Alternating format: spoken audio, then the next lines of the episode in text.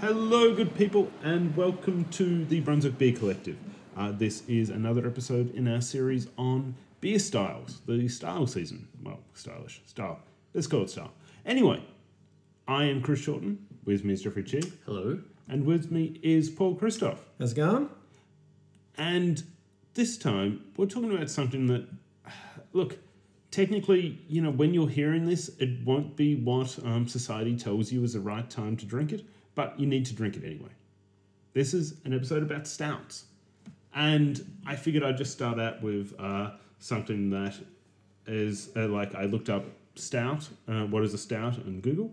Um, the adjective, it's a rather fat or uh, person of fat or heavy build, or an object, strong and thick. However, what we're talking about is the noun, a kind of strong, dark beer brewed with roasted malt or barley.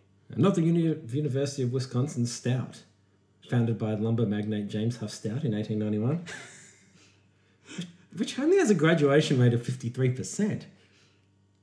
The university does. Yeah, that's... Wow, either they're... ninety-three percent acceptance rate. Either people mm. are morons or they're just really hard on their yeah. people. Were there any Trumps that went to that?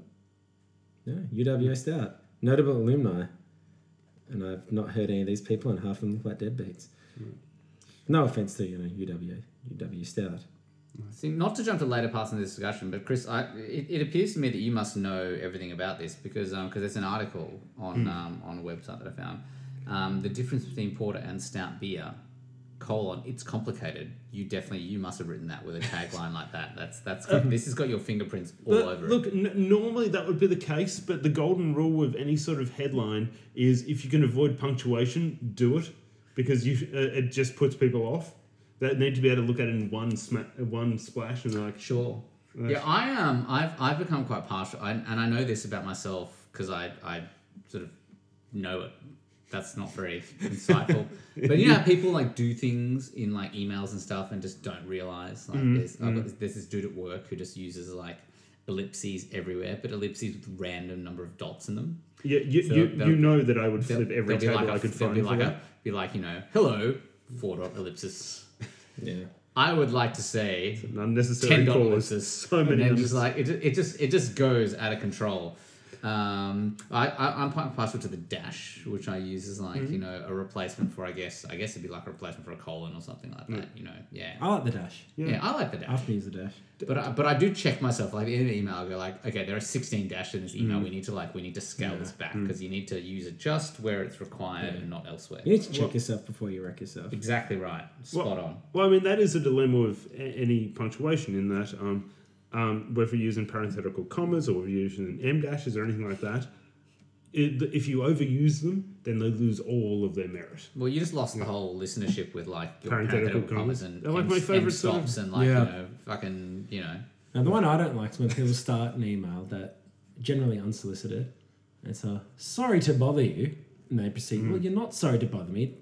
The whole literal thing you were doing is bothering me. Yeah, sure. Mm. The intention of this is to bother me. Mm. You're I not want- sorry at all. I once read the um the whole, there's this thing like, you know, ten passive-aggressive things people do in emails, and I kind of read it, it was like, yeah, I do all of them in every email I send ever. It'd be like, you know, as previously, as I previously yeah. told you before, mm. you know. Yeah, I did that the other day. Someone yeah. sent me something just, oh, you know, wondering how we're going with this update. It's like, you know, per, as per my email on Friday right. afternoon, and then make sure that's then before that, so that the yeah, yeah, that's yeah, included. Yeah, that's right, that's right, that's right. It's like, come on, come yeah. on. You did not check yourself, now you have wrecked yourself. And speaking of wrecking yourself, stouts. They're very good at that. Stouts, okay, actual stouts. Well, they don't have to be, because this, this, what I tried, so when, mm. we'll, we'll get to this. When when I was doing the shopping for this episode, I I thought, right, what we'll do is we'll get one, you know, because you can, because stouts cover a wide spectrum of, like, sort of beers, right? Ranging from, like, you know, stout all the way up to, like, you know, barrel-aged, imperial, freeze, distilled, mm. brewdog stout mm. or something like that. Um, like stored in the belly of a small cow for three months. Yeah, or mm. served you in, mm. in the carcass of like a dead rat or something. Mm. Like mm. No, actual thing. Like, like seriously? Yeah, yeah. The, the end of the world beer, like they, they served it in like dead animals. They taxidermied these animals oh, with balls inside. So. Oh, gosh, that took a dark turn. Back yeah. to you. Um. So yeah, but yeah. So you know, so it goes. you know, so the first stout that most people have is Guinness, right? Guinness, you know, yep. nice mm-hmm. Irish, dry, well, just dry stout, dry stout style.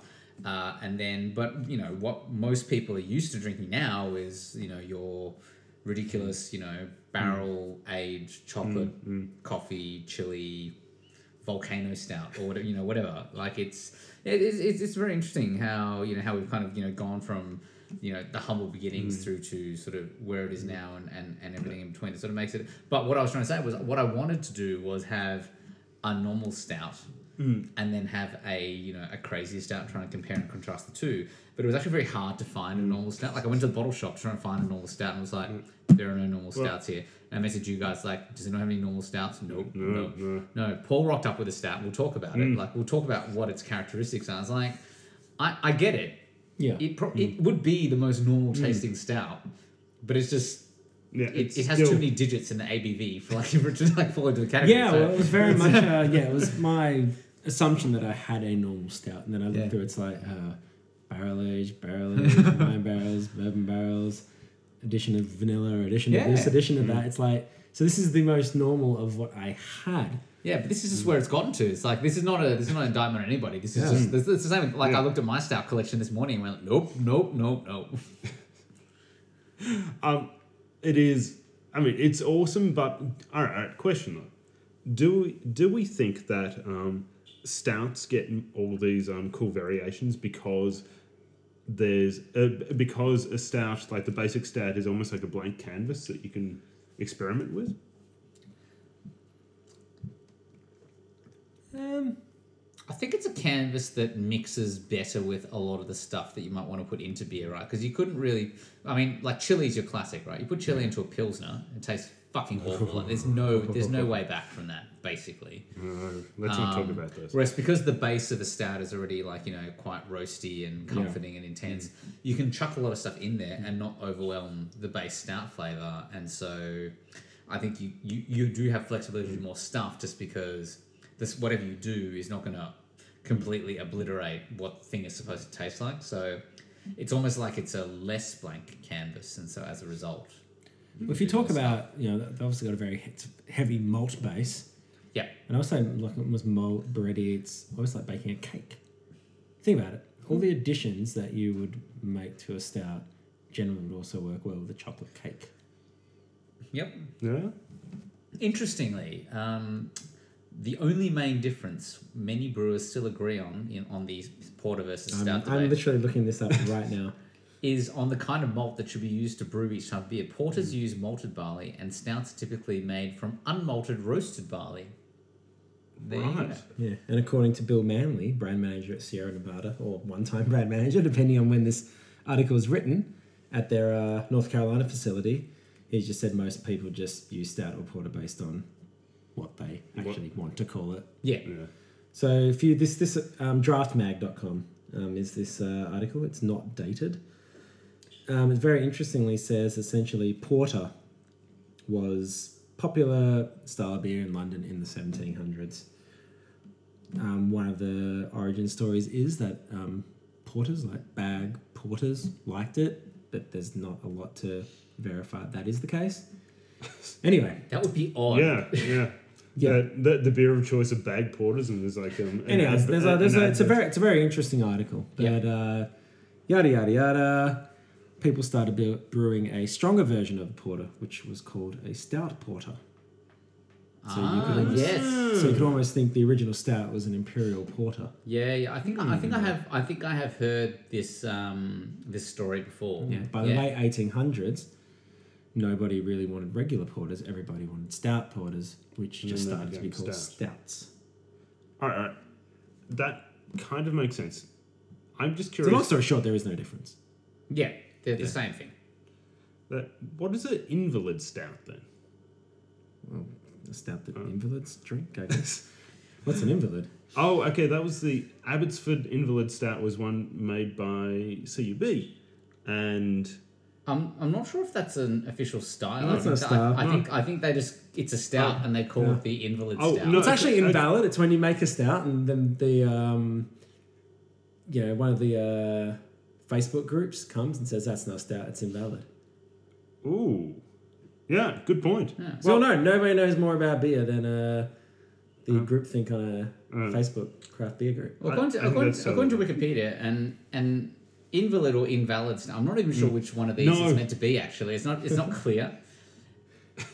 Anyway, whatever it is, is a high-sugar, low-alcohol stout originally marketed as an especially nutritious variant. But that's how stout... That's that's one of the origin stories of stout as well, right? Guinness as well. Yeah, yeah the whole... Go to like, the tour, and they've got all the ads where they used to, you know, market it at pregnant women and stuff. Exactly. Like, the, that was the whole milk... It was the oxytocin. It's like, you know, here, have it, have it while you're... Have all your lactating. It will solve all your problems. Like, you know... Yeah. Like, there's a really morbid way to solve your problems, I suppose. Yeah, but yeah. anyway. It's, it's, a, it's got dark. Much like the beer. Um, shit. It, it, it, I do... It kind of makes sense in terms of how stout turned to porter. And my one of my questions was, what's the bloody difference between the two of them? Um, but I guess it, it makes sense of what we've all heard about this. Mm. But is there anything? Is there anything else that we can? Anything else we know about this style? I mean, I mean, there's there are a lot of styles for it. I mean, yeah, the first first known use of the word stout for a beer was in a document dated sixteen seventy-seven, found in the Edgerton Manuscript. And it backs up what I was saying earlier. The state, sense being that a stout beer was a strong beer, not a dark beer. The name porter, so stout porter was a strong. Uh, so on the beer. on the on the beer family tree, stout and porter are on the they're they're, they're the same. They're there on yeah. the same thing. There you go. Um, for, uh, for those listening at home, uh, Jeff is wearing his official uh, beer family tree uh, t-shirt. And for some reason, interestingly, so Baltic porter, that style, yeah. is is connected to lager. So between so from stout from stout slash porter. To Baltic Porter to lager, that's that's one of the junction points apparently, according to according to this T-shirt. Well, I, I mean, try, it's on the I T-shirt. Trust that T-shirt. It's on the T-shirt, so it must be right. I mean, well, damn right. Could be wrong. It, I mean, it's a fancy looking graphic. Yeah. But, yeah. I don't know. So in the Baltic countries, a it's a version of Imperial Stout in Baltic that in Bal, that's popular in Baltic countries. It's always cool fermented beer. There you go. With minimum eighteen degrees Plato. Oh, that makes sense. Specialty of many Polish breweries. So on this T-shirt, again, not to say the T-shirt is gospel, but on this T-shirt, Imperial Stout and Baltic Porter are not even connected. I would have assumed that they would be mm. because every Baltic Porter I've had has been you pretty Imperial tasting. Yeah, I mean, it yeah. is. Um, uh, I so just still find it very funny that, that the word stout, stout did mean strong. So it's funny how terminology evolves. Like mm. traditionally, you could have had a uh, yeah a stout tail and a stout lager and. Uh, but but also the fact that um, if a stout meant strong, but then if you said that someone someone was stout, then that, that would actually mean that they were short. But that meant short meant strong. Um, the word's probably changed um, what well, it's, it's meant. Well, it certainly means that in Lord of the Rings. I mean, like the dwarves, they're all short. They're pretty strong. strong yeah. You know, stout and axe-wielding. And, and that's based on a true story as well. Yeah, yeah, definitely. Um, according to Beer Today, gone to, uh, sorry, beer today beer tomorrow dot com, there's also a foreign style stout, which I always like anything that's, um, you know, suddenly called a foreign stout. Well, that's, that's foreign a, anything. It's not the foreign stout and the, the export stout are the same thing, mm. right? Um, well, here's an interesting. I don't know if it has on the list. An interesting fact for you: the oyster stout originated in um, Dundee, in New Zealand. What? nineteen thirty-eight. It was only started being produced by Hamilton Brewery in London a year after, using the exact same formula. There you go. Yeah. So, so according to this, um, oysters and Guinness is a classic pairing. Did anyone know that? No. Yeah. Um, when stouts were emerging in the eighteenth century, oysters were a commonplace food, often served in public houses and taverns. By the twentieth century, oyster beds were in decline and stout had given way to pale ale. Ernest Barnes came up with the idea of combining oysters with stout using an oyster concentrate made by Thyroidine Development Limited in Bluff, New Zealand, where he was factory manager.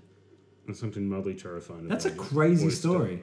It is. It's just like, wow, back in the day, people used to drink stout and eat oysters mm. in pubs. That mm. was the thing you did. No one does it anymore. Let's mm. just combine the two. Well, because because back in the day, like, oysters were, like, not considered cool or expensive. It was like lobster. Like, yeah, or, like, lamb shank. Lamb shank also. This is, like, mm. I remember, I think I was talking to a friend of mine and, um, like, her dad, um, that you know, they owned a farm, and, and he can't eat lamb shank at a restaurant to this day. It's like, that's the thing we fed to the dogs. Like, you do not eat lamb shank as a human being. Like, it's like, no, but yeah. I remember, I mean, even, like, growing up, I mean, even, like, the early nineties, I mean, you know, my grandparents, you know, Greek Macedonian, would use lamb. Like, we grew up with lamb, and lamb was always so, it was hard to find, yeah, and it was cheap. Yep. Because nobody wanted it. Yep. Mm.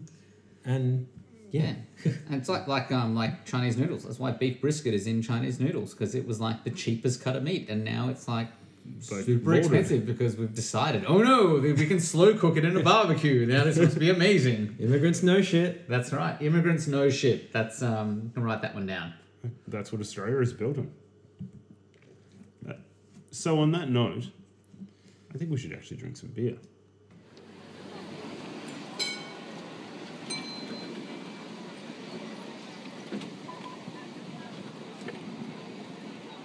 And we are on to our first stout. And as Jeff alluded to earlier, this is, it's, it's the most normal stout we have. Um, Paul, what did you bring? I bought the Stubborn Russian twenty eighteen from Pratt Brewery. Right. An Imperial Milk Stout. And this was a stout given to us by our friends at Bright. It was, yes. Yeah, as part of um, some sort of oversized box that arrived. Yeah, the first time I drank this was launch day at Catfish. Mm. Oh, yes. I've seen the photos. There were there were James Davidsons. Mm. There were furry Russian hats. Mm. Well, that's pretty much all you need. There were all kinds of th- people. Right. And there was, a, there was a catfish in some sort of yep. tank. There was there was froth. Mm-hmm. There was all kinds of stuff. It was a good night. All the usual beer faces. But it was a very new beer at that stage. I believe it was only a few weeks old. And now it is... Uh, well, it was, it's yeah. twenty eighteen. It's, uh, it's had at least six months to... Fester. Do its thing. Um, first impressions before we get to get to the descriptions and stuff. Um, I mean, I liked it every time I tried it. Hmm. Yeah. Mm. That's pretty intense. I had three of them at the Catfish on said night. fourteenth of July, so, yeah, basically yeah. seven months. And then it was on at the Ale House on the seventh of August as part of their Dark, dark of the beer. beer. Dark Side of the Moon. Right. Yeah. It's I mean it's, it's a it's a good stout, I really like it. And I remember thinking it needed to mellow, and I already think it's mellowed a bit from what it was. Mm-hmm. It's not mm-hmm. as bitey. Probably sweeter than it was, to be honest. Yeah, no, it doesn't definitely has some sweetness on it. Um, which I guess makes sense. It's it is an imperial milk slash sweet stout, so mm. according to Untapped, which I assume is going to be related to whatever the brewers told them to say. Warm yourself, comrades. Winter has come. Each year at Bright Brewery, we brew our Stubborn Russian Imperial Stout to help our comrades survive the alpine freeze of winter. This warming brew draws on the old English tradition of brewing strong, roasty stouts for export to the Russian Imperial Court.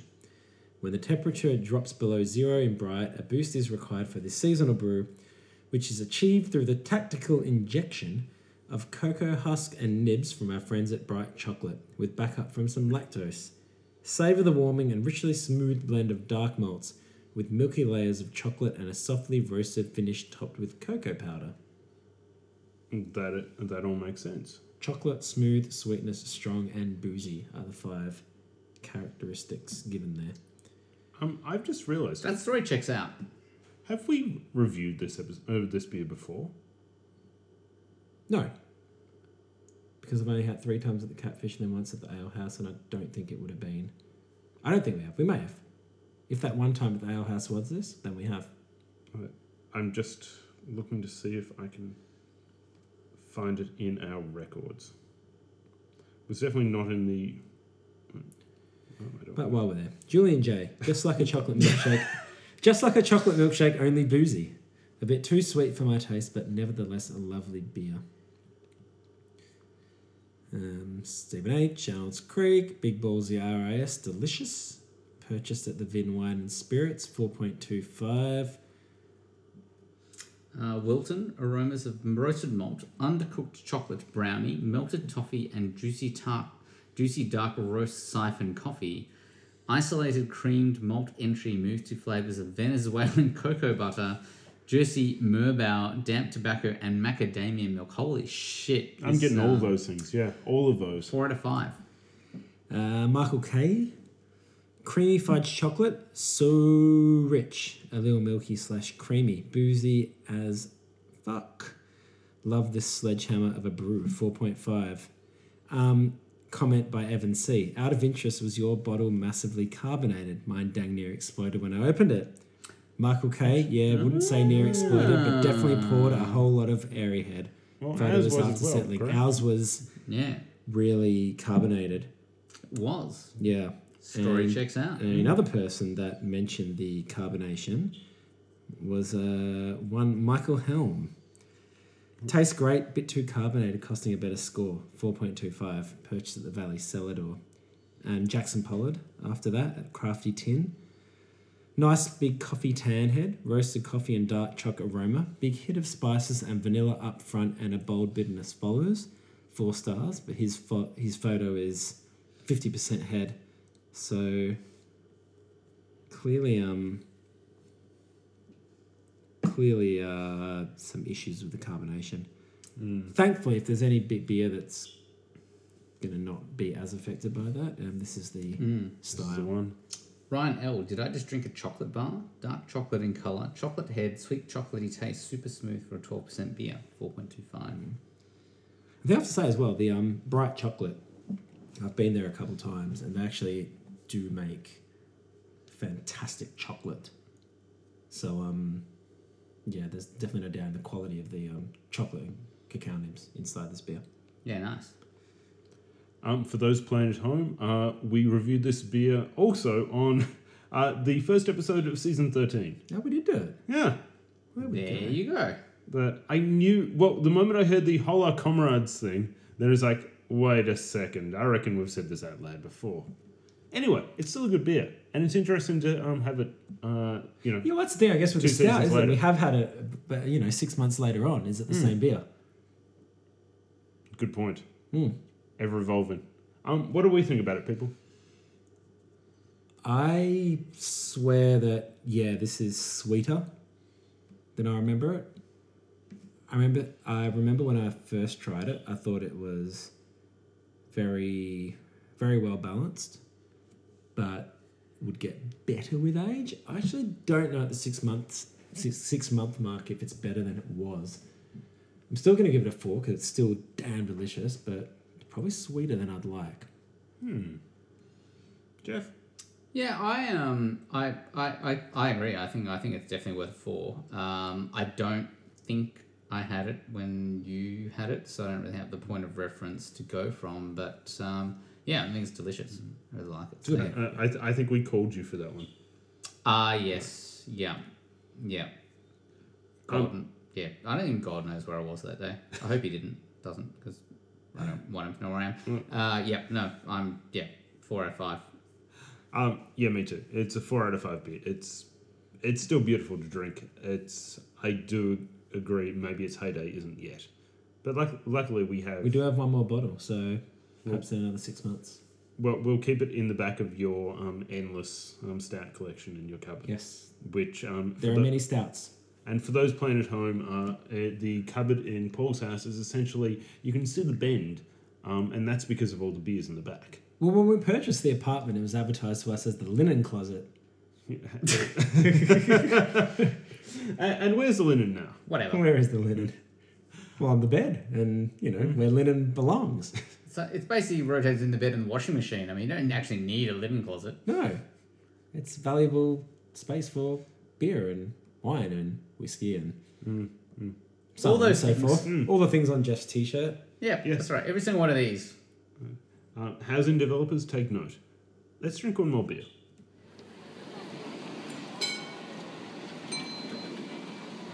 And we have moved on to our last stout. And this one is...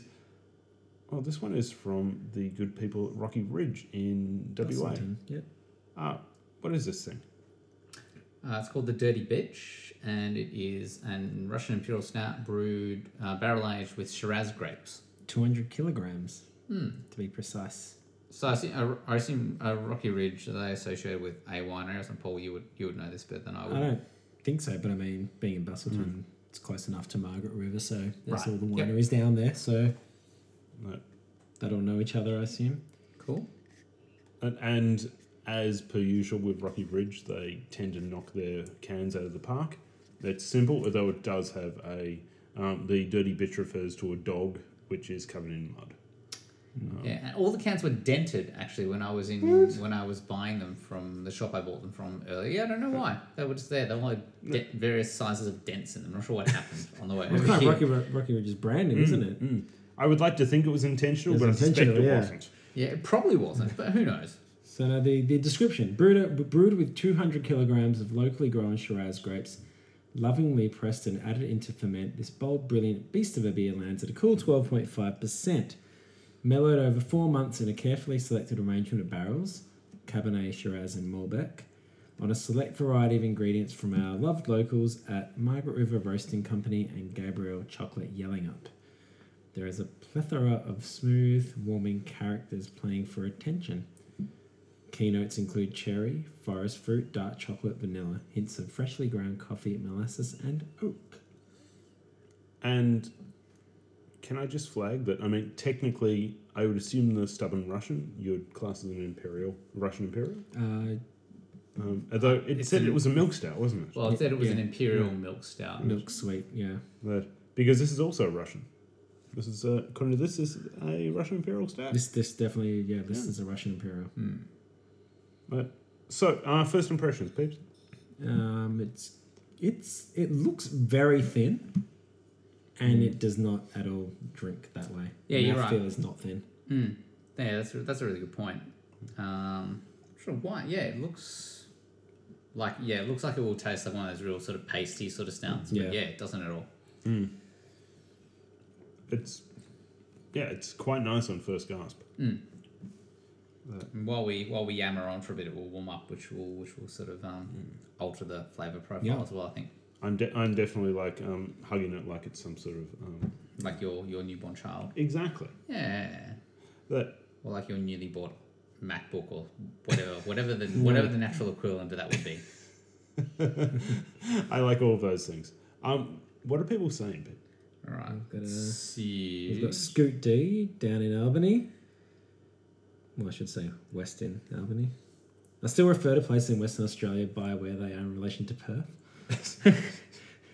So yeah, Scoot D in Albany. Uh, it's so roasty. Coffee and chocolate doesn't hit you like twelve point five percent though. three point two five.